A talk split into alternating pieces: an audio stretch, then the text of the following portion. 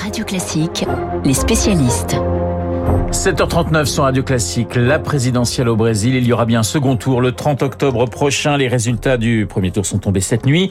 Les deux finalistes ont pour nom Lula et Jair Bolsonaro. Bonjour Gaspard Estrada. Bonjour. Vous êtes le directeur exécutif de l'Observatoire politique de l'Amérique latine et des Caraïbes à Sciences Po Paris.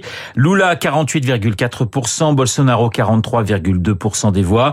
Un taux de participation qui frise les 80%. Premier commentaire à la lecture de ces chiffres.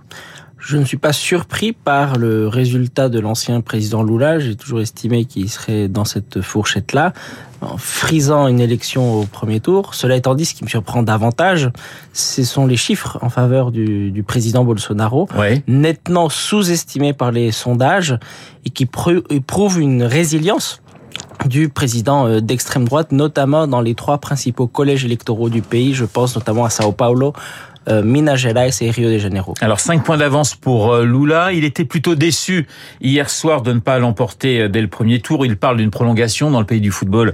C'est assez normal. C'était la première vraie surprise finalement, ce score, bon, effectivement, est important. On le donnait entre 50 et 48%, donc il est à 48.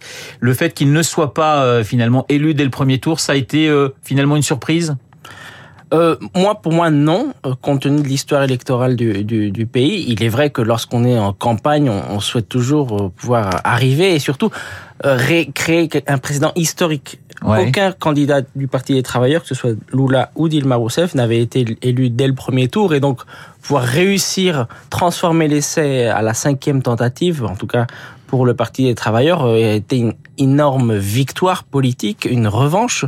Cela étant dit, voilà, je pense qu'aujourd'hui l'élection, elle est compétitive, elle joue à l'avantage de l'ancien président Lula. Cela étant dit, il y aura un mois de campagne, et quand on voit les résultats des autres scrutins, puisqu'il y a eu des élections générales hier au Brésil, on voit bien qu'il y a un mouvement de droite qu'on voit au sein de la Chambre des députés, au Sénat et dans certains gouvernorats. Mais 5 millions d'écart de voix dans un pays de 156 millions de votants, ça paraît quand même énorme. Oui, c'est important, mais c'est moins de ce que prédisaient les instituts de sondage.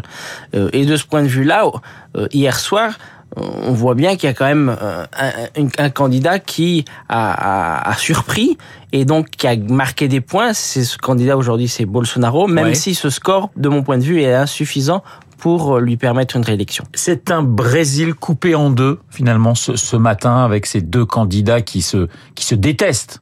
Oui, c'est un Brésil coupé en deux. On voit bien que il s'est agi d'un deuxième tour avant l'heure, puisque les autres candidats n'ont pas obtenu pas même 5% des voix. La troisième en lice a eu 4,3. Oui. Donc, ce qui montre bien qu'on est d'ores et déjà dans une configuration de deuxième tour. Gaspard Estrada, à quoi va ressembler justement cette campagne du second tour ? Eh ben, elle sera extrêmement polarisée.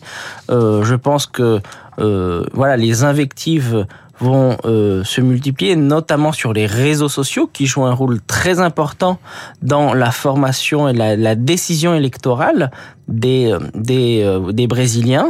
Je peux imaginer aussi qu'il y aura certains ralliements d'autres candidats, notamment Simone Tebet et Ciro Gomes, qui sont arrivés donc respectivement en 3e et en 4e position, mais je m'attends à une campagne très dure. Le centre justement va basculer de quel côté ?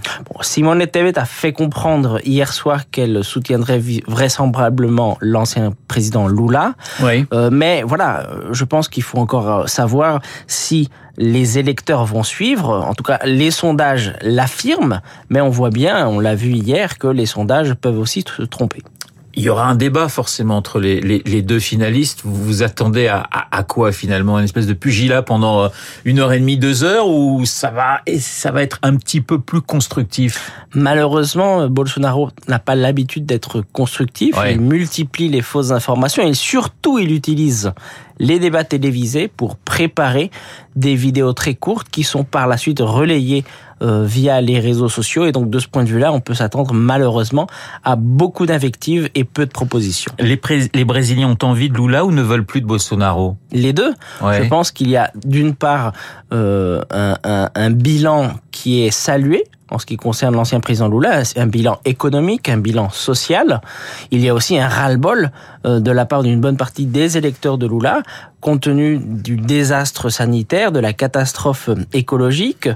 Mais malheureusement, il y a aussi des électeurs qui votent pour Bolsonaro, notamment du fait d'une convergence de vues en ce qui concerne un certain nombre de valeurs, des valeurs conservatrices, que ce soit sur des questions liées à l'avortement, que ce soit la volonté de pouvoir porter des armes. Et donc cela est une réalité dans la société brésilienne, et c'est ce qui explique pourquoi Bolsonaro a eu plus de 40% des voix au premier tour. Il y a quand même une image très différente de la façon dont nous percevons Bolsonaro et la façon dont presque la moitié finalement des Brésiliens le perçoivent. Oui, et je pense que moi je dis que le Brésil est rentré en dystopie depuis déjà un certain nombre d'années, si l'on se base sur des arguments rationnels, sur des chiffres, sur le bilan du mandat de Bolsonaro, c'est vrai qu'on a du mal à s'expliquer comment ce pays a pu donner autant de voix à ce président d'extrême droite, mais c'est une réalité qu'il faut comprendre et qu'il faut pouvoir analyser. Les jeux ne sont pas encore faits pour vous. Le 30 octobre, il peut y avoir une surprise, même si Lula est favori. Oui, Lula est favori, mais une élection, c'est une élection. Un mois de campagne, c'est un mois de campagne. Et on ne peut pas exclure une élection de Bolsonaro. Merci Gaspard Estrada, le directeur exécutif de l'Observatoire politique de l'Amérique latine et des Caraïbes à Sciences Po Paris.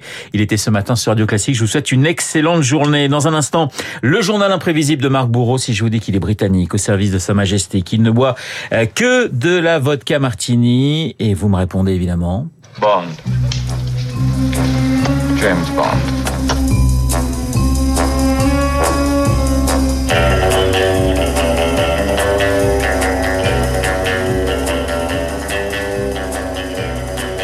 Pourquoi 007 ? Eh bien, réponse dans 2 minutes avec l'agent français.